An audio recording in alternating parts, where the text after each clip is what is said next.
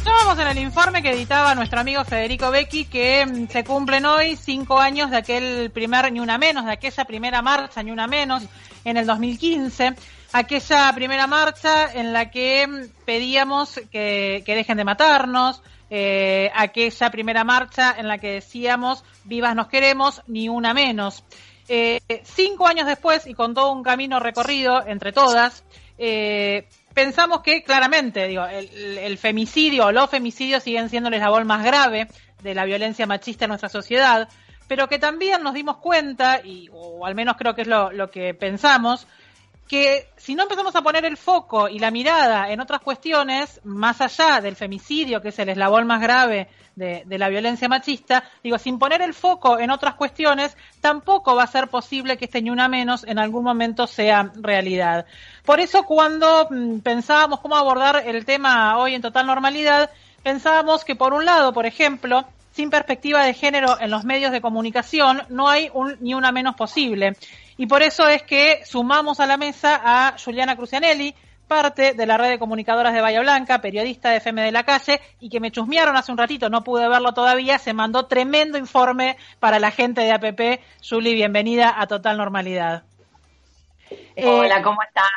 Bien, muy bien. También pensábamos que Em, sin perspectiva de género en, la salud y sin perspectiva de género en los lugares eh, donde la política pública toma decisiones, tampoco va a ser posible un futuro sin ni una menos. Y por eso también nos gustó invitar y tenemos en la mesa de hoy a mm, Paola Buedo, ella es médica especialista en bioética y es la actual directora ejecutiva de PAMI Bahía Blanca. Paola, bienvenida también para vos. Buenas tardes, ¿cómo les va? Y, y finalmente, digo, para terminar de completar esta mesa, nos parecía importante señalar que sin una mirada popular y puesta en los barrios, tampoco va a ser posible que este ni una menos que venimos gritando hace cinco años eh, eh, algún día sea, sea posible. Y por eso también sumamos finalmente a la mesa a Macarena Herrera, esa es militante de Cardumen, agrupación de izquierda y feminismo popular. Macarena, ¿cómo te va? Buenas tardes. Hola, buenas tardes, ¿cómo están? Bien, muy bien. Bueno, José en la mesa, eh, también estoy yo y también están nuestras compañeras que acabamos de presentar. Eh, no sé, la primera pregunta que, se me ocurre hacerles es, ¿qué falta y qué sobra para que este ni una menos del que venimos hablando hace cinco años eh, finalmente sea, sea posible, ¿no? No sé quién, quién quiere arrancar. Voy yo si quieren. Dale, Pavo. ¿Qué falta y qué sobra? Yo creo que, no, no, no, sé si sobra, pero creo que hemos avanzado mucho en, eh, en avanzar sobre, sobre el status quo, sobre todo sobre la, el sentido común del status quo, ¿no? Me acuerdo del caso de los profesores que, que pasó hace unas semanas en la universidad y creo que eso hace cinco años no hubiese sido posible en términos de, eh, en términos de, moral, quiero decir, eso hace cinco años era algo que estaba bien, era algo que se esperaba que los varones hagan, que los varones en situación de poder era algo que se celebraba y la verdad es que hace dos semanas eso fue fuertemente repudiado, no solo por los compañeros, sino por la sociedad en general y además, digamos, fue una actitud que, que rápidamente fue entendida como algo que estaba mal o que no debía hacerse, como una situación de violencia. Entonces creo que hemos avanzado en eh, comprender las pequeñas violencias a las que estamos sometidas, hemos avanzado en que nos dé menos miedo denunciarlos y que hemos avanzado en que la sociedad también un poco nos apoye más que lo que nos apoyaba hace cinco años. Y nos falta después todo ese simbolismo llevarlo a la práctica, faltan más mujeres en tomas de decisiones, faltan más mujeres en, más mujeres y más compañeras del colectivo, compañeros del colectivo LGBT en, en, muchos lugares que sigan dando las discusiones, que sigan, bueno, para, para empezar, que sigan estando, ¿no? Porque, porque vemos muchas fotos con muchos varones todavía, eh, en muchos, eh, digo, e, estamentos públicos y privados. Tenemos, seguimos teniendo un femicidio cada 30 horas en nuestro país. Nos falta mucho, pero yo creo que vamos como asfaltando el camino y eso está bueno. Eh, Julie, pensaba recién, digo, y, siguiendo con esta primera pregunta, 1.450 femicidios desde el 2015. Eh, digo, y entonces, ¿cómo podemos medir el impacto de, lo hecho y lo de lo recorrido durante todos estos años? Bueno, me parece que mm, un poco el impacto se mide en las generaciones que también se están sumando a, a este movimiento. Mm, digamos, en aquel entonces tal vez éramos algunas, o por lo menos eso pensábamos, porque después cuando llegamos a la plaza el 2015 nos encontramos con que había, por lo menos acá en, Bahía, había una cantidad de, gente que no podíamos creerlo y todo lo que habíamos pensado quedó chico.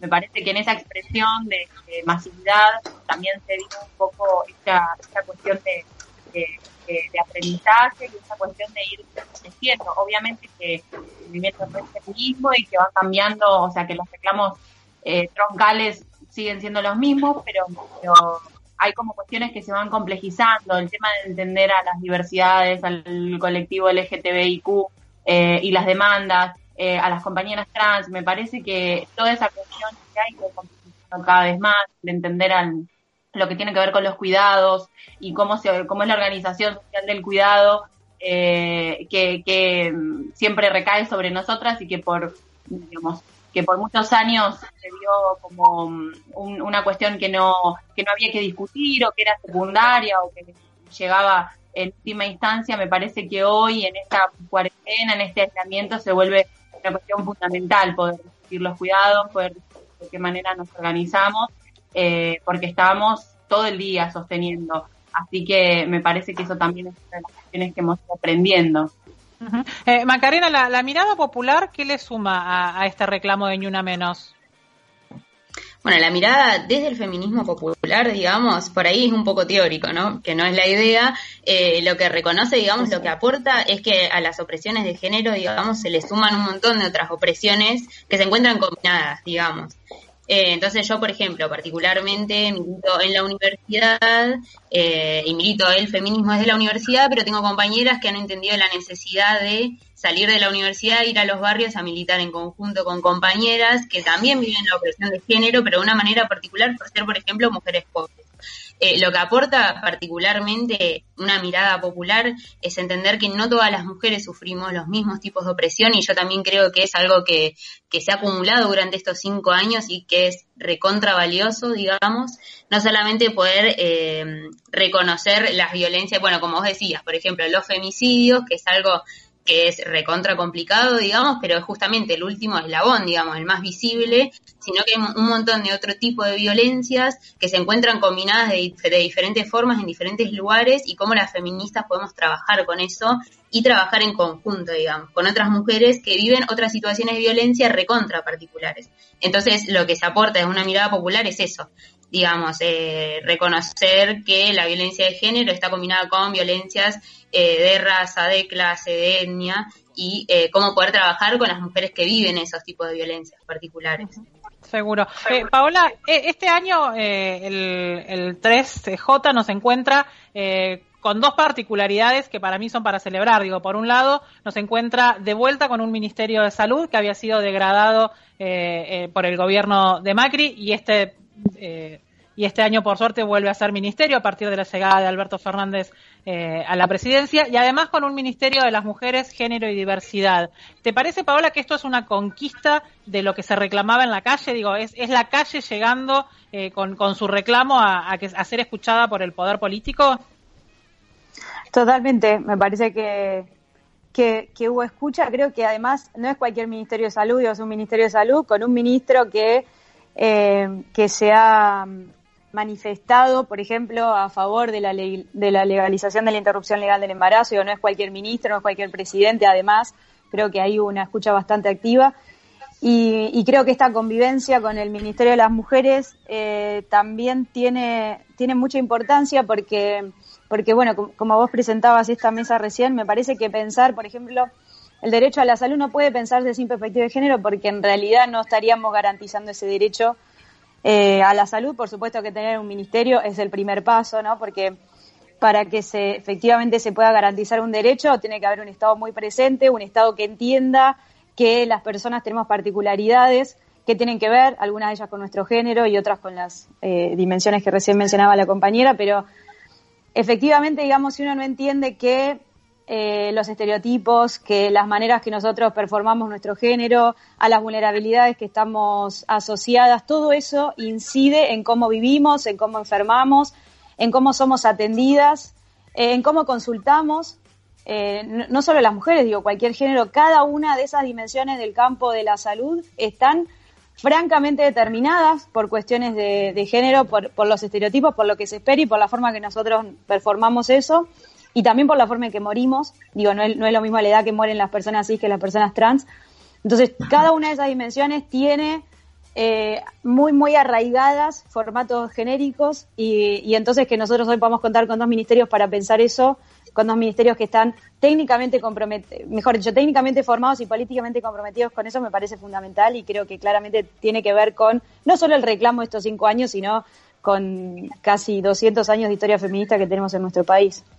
Seguro. Eh, Juliana, el, primer 3J, em, allá en el 2015, surge a partir de una, una como movilización espontánea, si se quiere, generada por comunicadoras sociales y después, digo, el movimiento del Ni Una Menos junto con el feminismo eh, fue, fue creciendo. ¿Cómo estamos hoy en los medios, sobre todo en los medios locales, te pregunto, eh, respecto de la incorporación de las perspectivas de género? ¿Qué espacio tenemos las mujeres? Digo, eh, ¿estamos lejos o cerca de, este Ni Una Menos si lo medimos en términos de medios de comunicación en Bahía Blanca?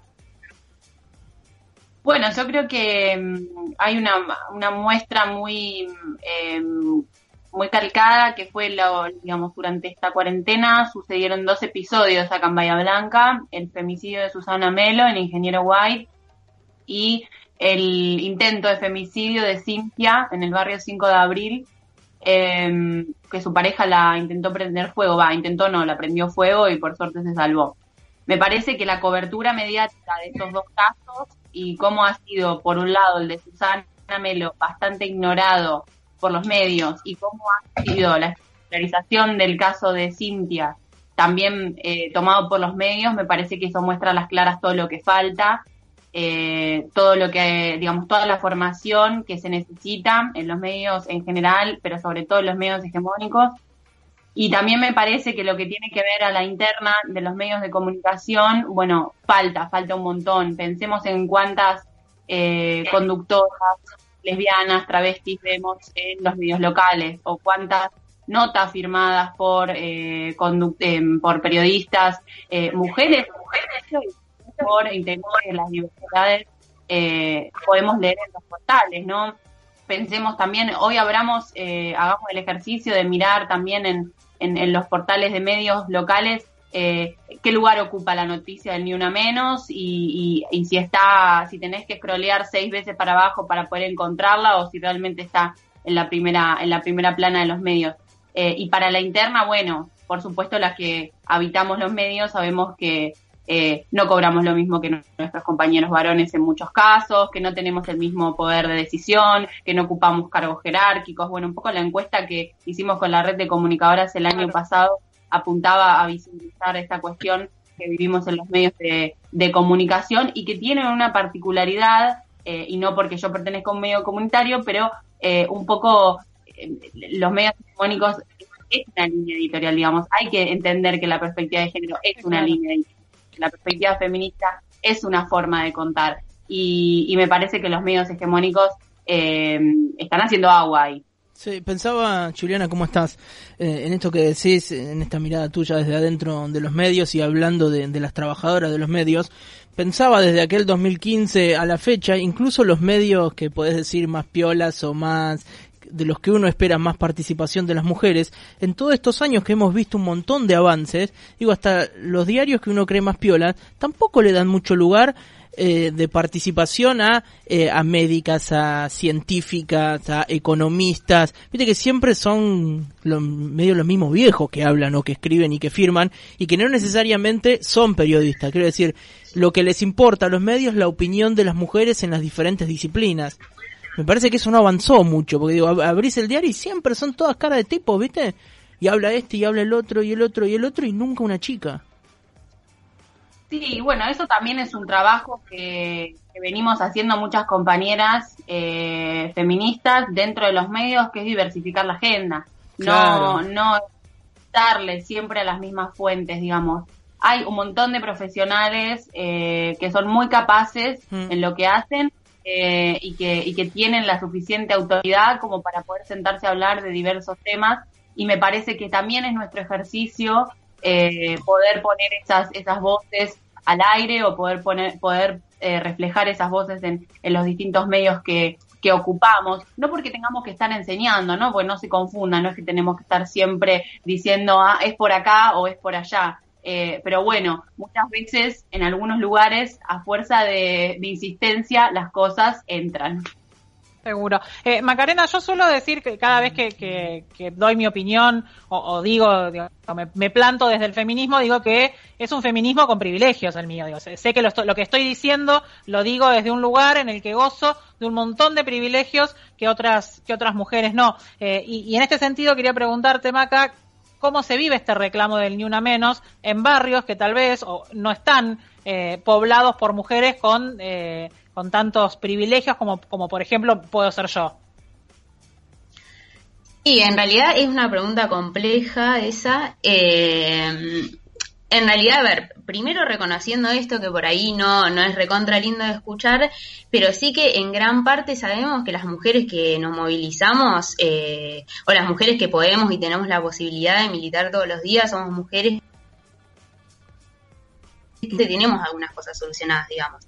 Eh, a ver, obviamente no, no es en 100% de los casos, digamos, pero por lo menos es una lectura que yo hago particularmente, quienes, quienes tenemos la posibilidad de gastar mucho tiempo en eso, digamos, es porque tenemos el privilegio de poder hacerlo eh, y las mujeres, digamos, que se tienen que romper el lomo todo el día para poder eh, lograr que en su casa sus hijos tengan un plato de comida, digamos, no pueden salir a marchar con nosotras del 3J, digamos, que también es un objetivo del movimiento feminista, creo, eh, que esas mujeres también puedan salir a marchar con nosotras, digamos. Eh, nosotros particularmente en el barrio, por ejemplo, uno de los objetivos que, tenemos o que tienen las compañeras que están laburando ahí eh, es poder, en cierta medida, empezar a tratar esos temas con las compañeras, eh, empezar a hacer actividades, por ejemplo, encarando todo lo que es ESI, eh, organizarse con las mujeres. Eh, en realidad lo que se trata de trabajar no es tanto sobre la coyuntura, digamos, sino en tratar esos problemas más estructurales, en poder generar espacio de diálogo con las vecinas. Eh, creo que el trabajo va más por ese lado en los barrios, digamos, y más por, por poder acompañar el laburo que hacen esas mujeres. Eh, qué sé yo, particularmente ahora en la pandemia lo que se ve en los barrios también es como la economía del hogar también es manejada eh, principalmente por mujeres y con todas las dificultades de que en los barrios en general se suelen hacer muchísimas changas, digamos, eh, cómo hay que hacer malabares también para poder eh, proporcionar o para poder asegurarse la comida, digamos, o como qué sé yo, como pasaba, por ejemplo, vieron el caso de Ramona en Buenos Aires, eh, que públicamente se salió a decir que eran eh, entre ella y otras mujeres, digamos, mayormente las que se encargaban de las ollas populares para darle comida al barrio. Eh, creo que en realidad todas estas coyunturas lo que nos permiten es trabajar esas cosas. También la pandemia, digamos, poder ver cómo las mujeres son las que salen a organizarse en ese sentido. Entonces sí, tal vez no sé si podemos hablar de la marcha del 3J, pero sí de toda la organización que hay eh, de las mujeres en el barrio, digamos, en, la vida cotidiana, digamos, no solamente en estas coyunturas. Eh, la última de mi parte para las tres, y va vamos contestando en orden si quieren, de las políticas públicas que, mm, que se consiguieron del 2015 a esta parte, digo, ¿cuál es la que más rescatan y cuál o qué política pública les parece que aún es una deuda para con las mujeres? Pau, ¿querés arrancar? Sí, Qué pregunta difícil, porque porque hubo realmente hubo como un pool de políticas públicas que fueron muy innovadoras a nivel mundial. Para mí, sin duda, no, no estoy segura si fue, no, fue, fue, fue previa. Puedo. Sí, vale, eh, vale igual. Violar la consigna. Pero yo creo que la jubilación para amas de, casa de, Cristina es, es una gran política pública porque hace algo que que es reconocer el trabajo que nunca se reconoce, que nunca se pagó. Me parece que eso es, que, que en su momento, digamos, cuando fue lanzada, no se leyó en términos feministas, ¿no? sí se leyó en términos de, de, muchas otras reivindicaciones, pero creo que hacer una relectura de eso en este marco me, me sigue pareciendo fabuloso porque, porque es, una, es una gran deuda, como decía una de las compañías hoy, respecto a los cuidados y a, y a la actividad doméstica y, y bueno, creo que Cristina con esa política lo, lo que hizo fue reconocer años y años de, eh, explotación doméstica de las mujeres y nada, me, parece maravilloso. Sí, pensaba Paola en, esto... Ah, no, no, quería agregar algo para ver si piensan lo mismo. Eh, en esto que, que nunca se, o que en esa época no se hizo una lectura desde la visión feminista, digo, qué importante esa independencia económica, ¿no? Mujeres que capaz que nunca se pudieron desarrollar en un trabajo porque no la dejaba la pareja, que siempre las tenían atadas desde ese costado, ¿no? Y empezar a cobrar eh, un dinero propio también te puede dar esa capacidad de decir, mira, es hasta acá, yo tengo esta guita y con esto puedo independizarme de alguna manera. Totalmente. O pensar en otro futuro, sí, creo ¿no? Que, sí, materialmente fue importante y simbólicamente también fue, fue importante, porque claro, es reconocer el trabajo, todo ese trabajo que, que además no solo reconocerlo en términos económicos, sino también dar cuenta de que esos varones podían salir a trabajar porque había mujeres que estaban ahí, digamos, haciendo todas esas otras actividades. Entonces es como, en una sola política pública es reconocer múltiples dimensiones que tienen que ver con la, con la discriminación por género y con todos estos estereotipos que cuando escalan tanto, digamos, lo que hacen es esto, es que, por ejemplo, muchas mujeres eh, ni siquiera podían pensar la posibilidad de hacer otra cosa que no sea estar en su casa y cuidar hijos, ¿no? Que con todo lo que eso. ¿Y la que falta, Paola? ¿Cuál, ¿Cuál te parece que todavía sigue siendo deuda? Ni hablar, ni hablar la, interrupción legal del embarazo. Creo que nosotros tenemos una ley igual que, que podría ser bastante amigable en términos eh, interpretativos para la aplicación en el campo de la salud, pero bueno, hay evidentemente hay mucha resistencia para una aplicación porque, por ejemplo, eh, Inglaterra tiene la misma redacción de la ley respecto a, los casos en los que sí es legal y, digamos, si hay, y hay otro uso de esa interpretación. En nuestro país no es posible por muchas, eh, muchas cosas que ya hemos analizado bastante. Así que yo creo que esa es, es una gran deuda porque realmente que hoy haya casi un millón de personas que estén abordando la clandestinidad eh, es eh, nada, eso es una falta de acceso a un derecho muy eh, muy concreto a la salud, es, es, discriminación, digo, también ahí se suceden un montón de, discriminaciones y de, y de, y de ausencia del Estado que para mí son muy graves, así que creo que es la gran deuda que tenemos hoy. Pero tengo mucha fe, tengo mucha fe. Sí, claro. Juliana, la que, la que destacás y la que falta. Concuerdo con, con, la jubilación para más de casa, eh, concuerdo con esa política en términos de, de cuidado. Eh, también eh, me parece destacable el, digamos, el, el cupo laboral trans si requiere realmente una implementación.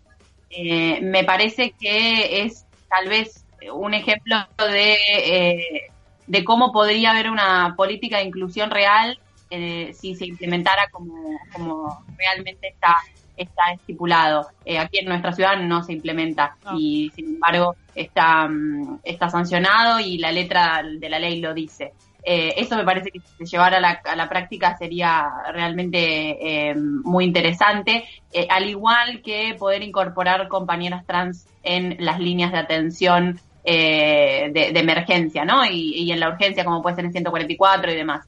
Eh, eso también me parece una, una cuestión valorable, pero sí concuerdo con esta cuestión de las jubilaciones para más de casa. Eh, también otra cuestión para resaltar me parece que es la, las distintas adhesiones a los protocolos de interrupción legal del embarazo de las provincias.